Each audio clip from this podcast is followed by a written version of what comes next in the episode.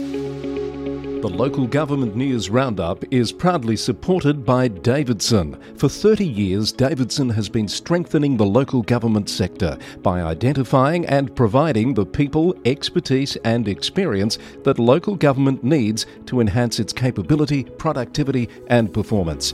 Davidson is nationally recognised for its executive recruitment services and over the past four years has built a business advisory practice rapidly evolving into one of the nation's foremost and trusted local government business consultancy firms. The Davidson methodology and approach is simple thinking beyond now and aiming to be a valued partner with your local government, not just for the immediate project, but for the next 30 years. Speak to Justin Hannay or Seamus Scanlon to find out more, or head to davidsonwp.com.au. Davidson, your future, your partner.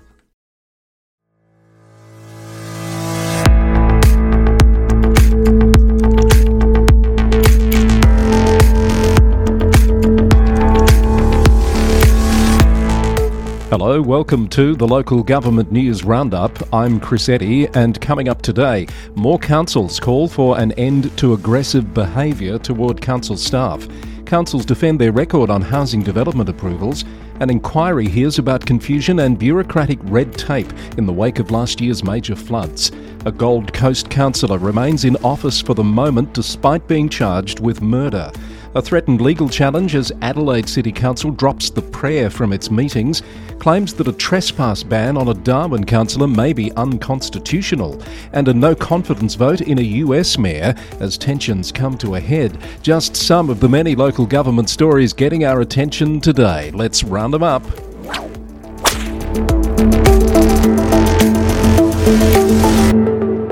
Thanks for joining me for the podcast today. It's great to have you here.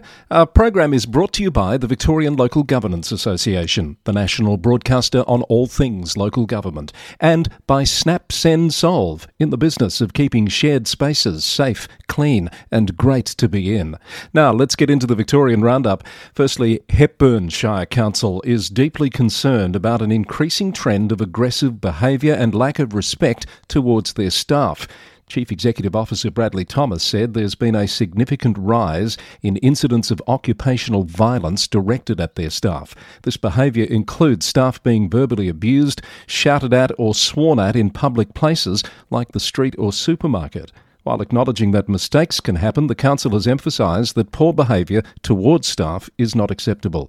They're encouraging community members to address any concerns in a respectful manner through the available mechanisms.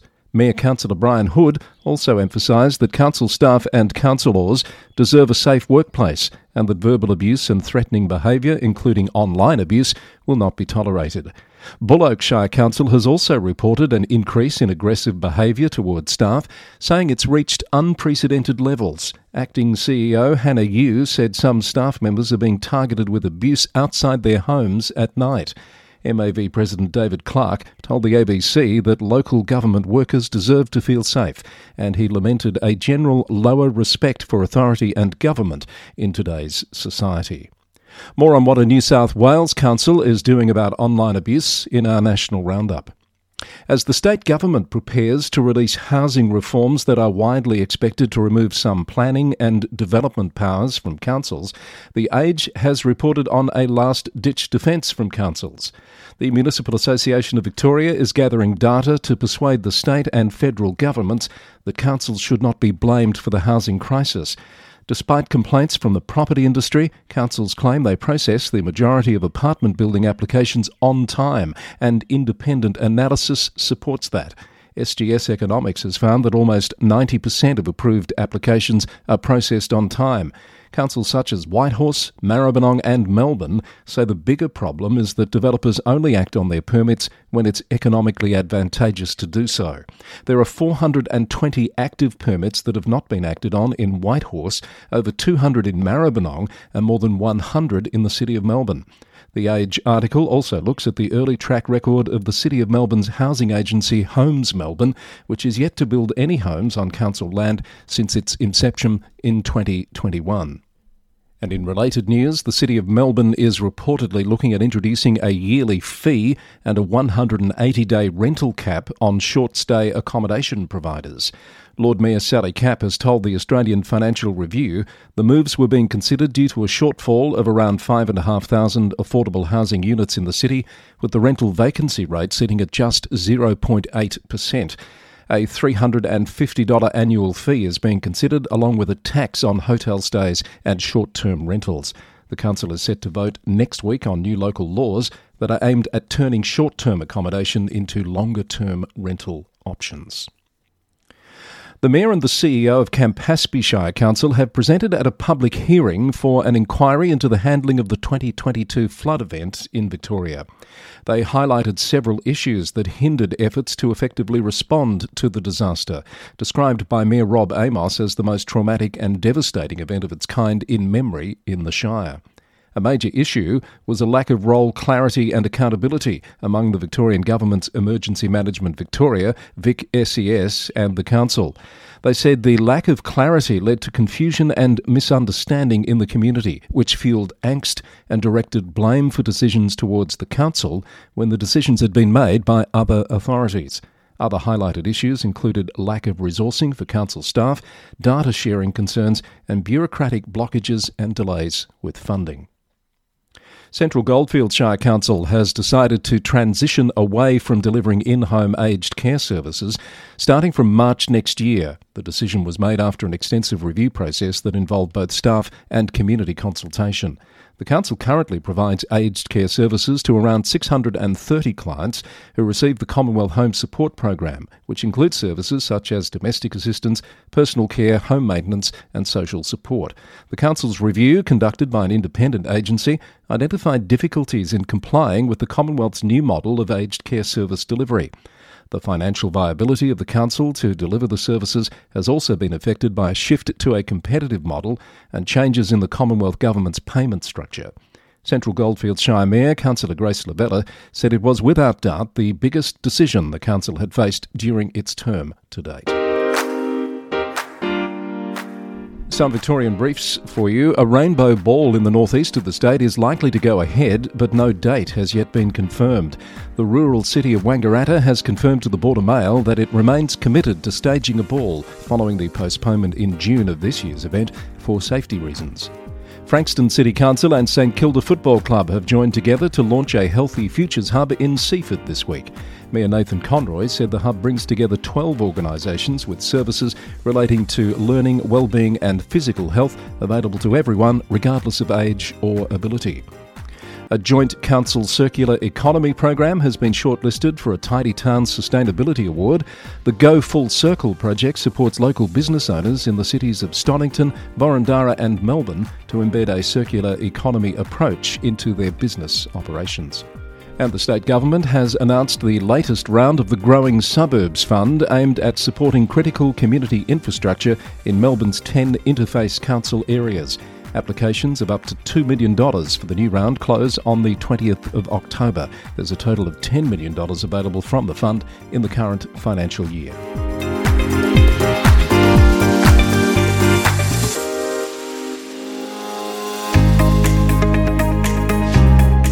Listening to the Local Government News Roundup with Chris Eddy.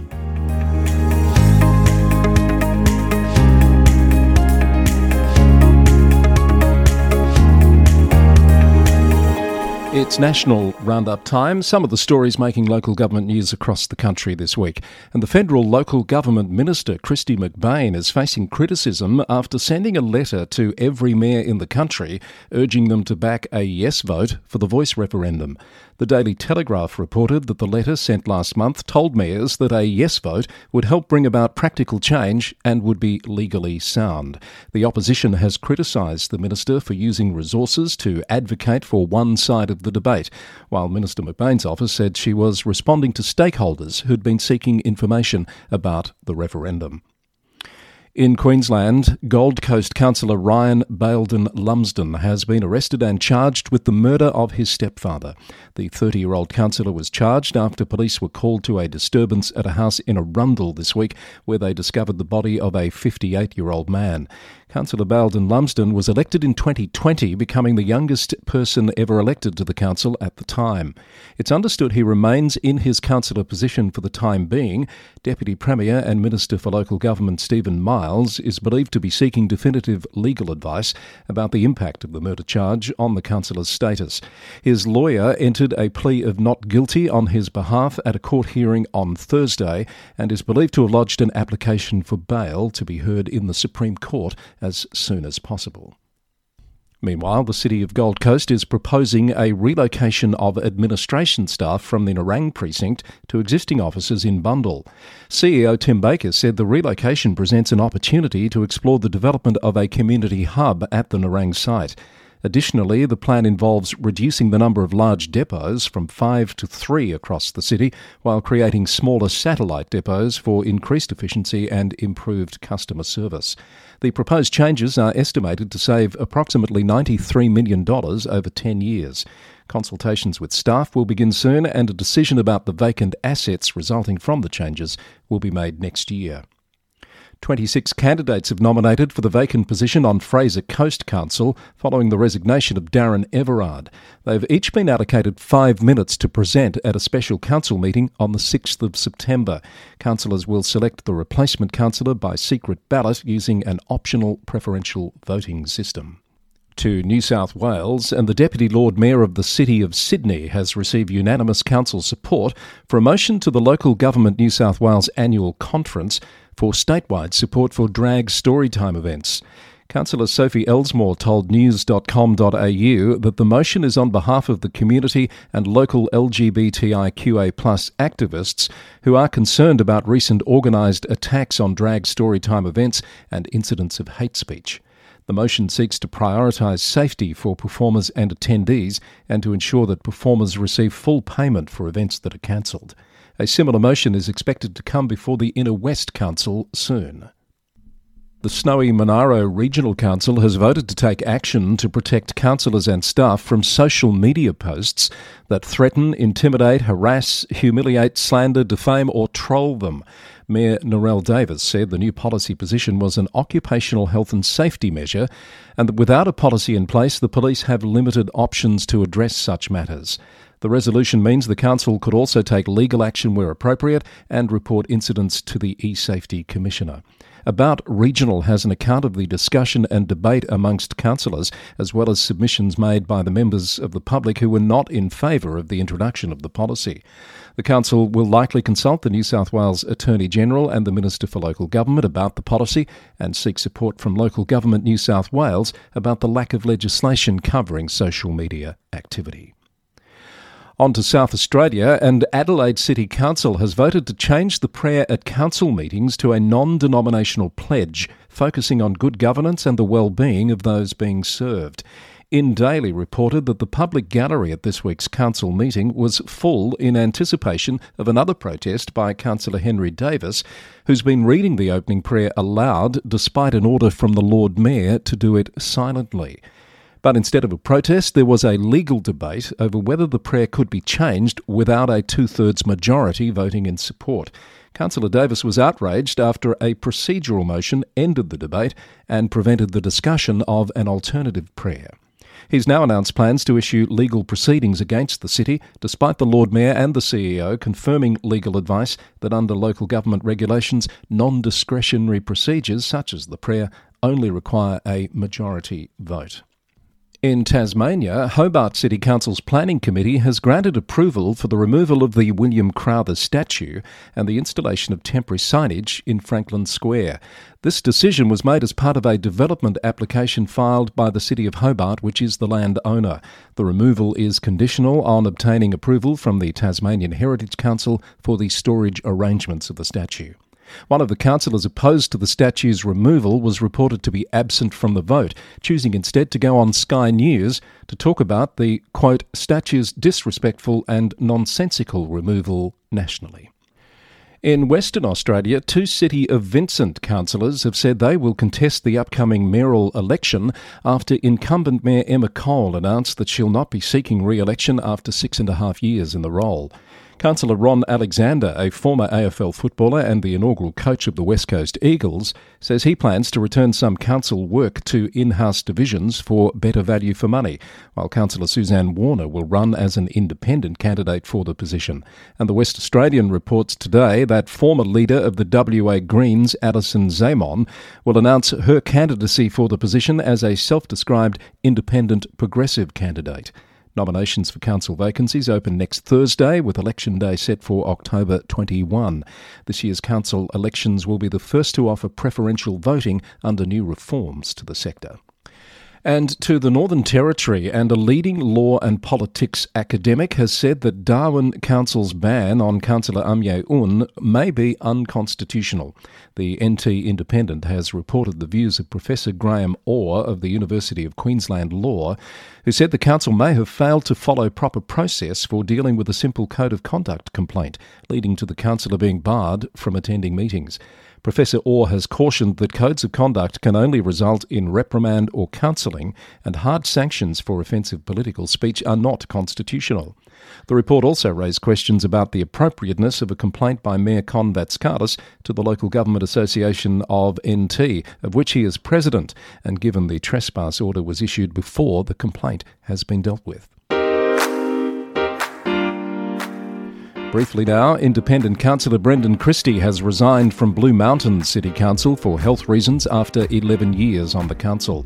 The Blue Mountains Gazette reports the council is expected to ask the state government to dispense with a by election as the next elections are just over 12 months away.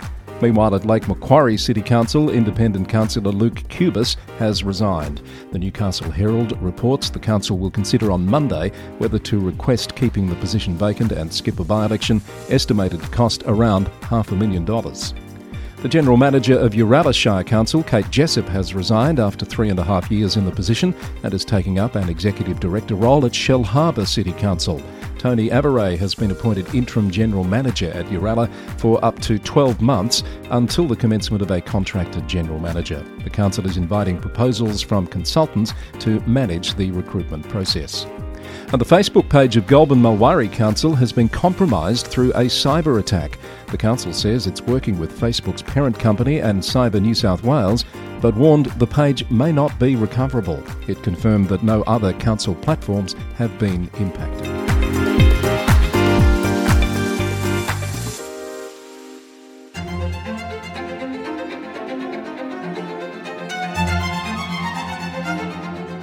Now on the local government news roundup, it's time for the international spotlight. As always, so much going on internationally. Here's just some of the stories that caught our eye these past few days.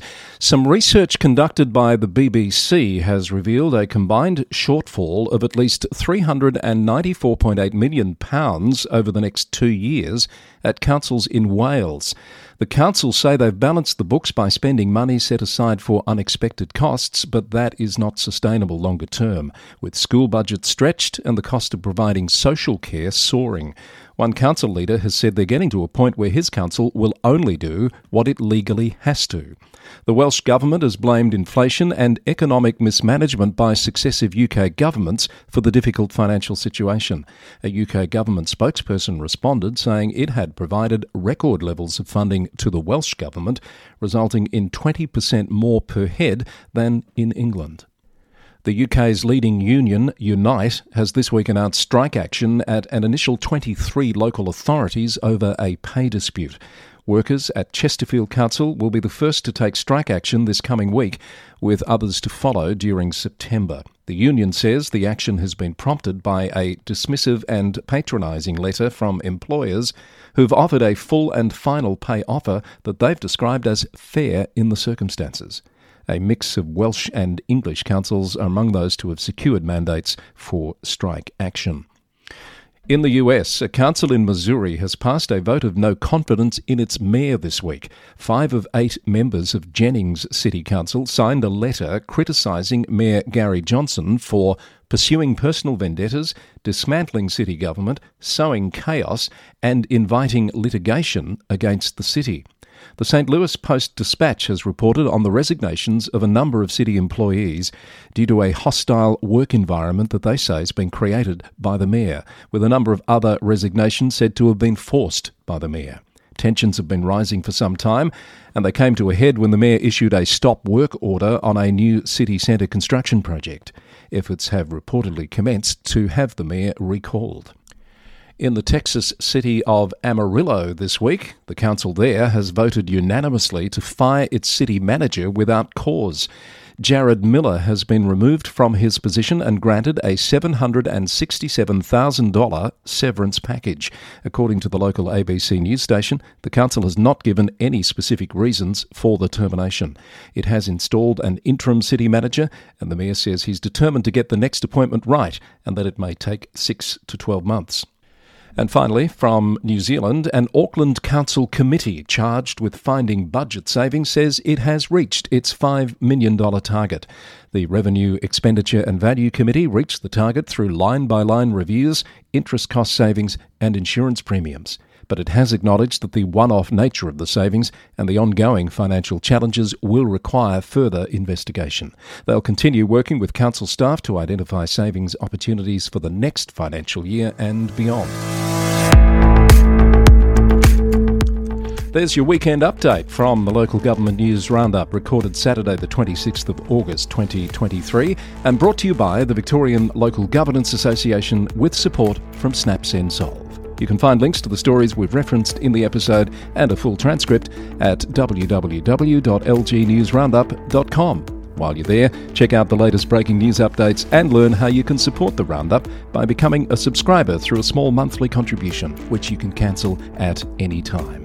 The local government news roundup is recorded in the city of Greater Geelong, Victoria, on the land of the Wadawurrung people of the Kulin Nation. Thank you for listening. There's more local government news coming away with our midweek edition due on Wednesday. Until then, bye for now.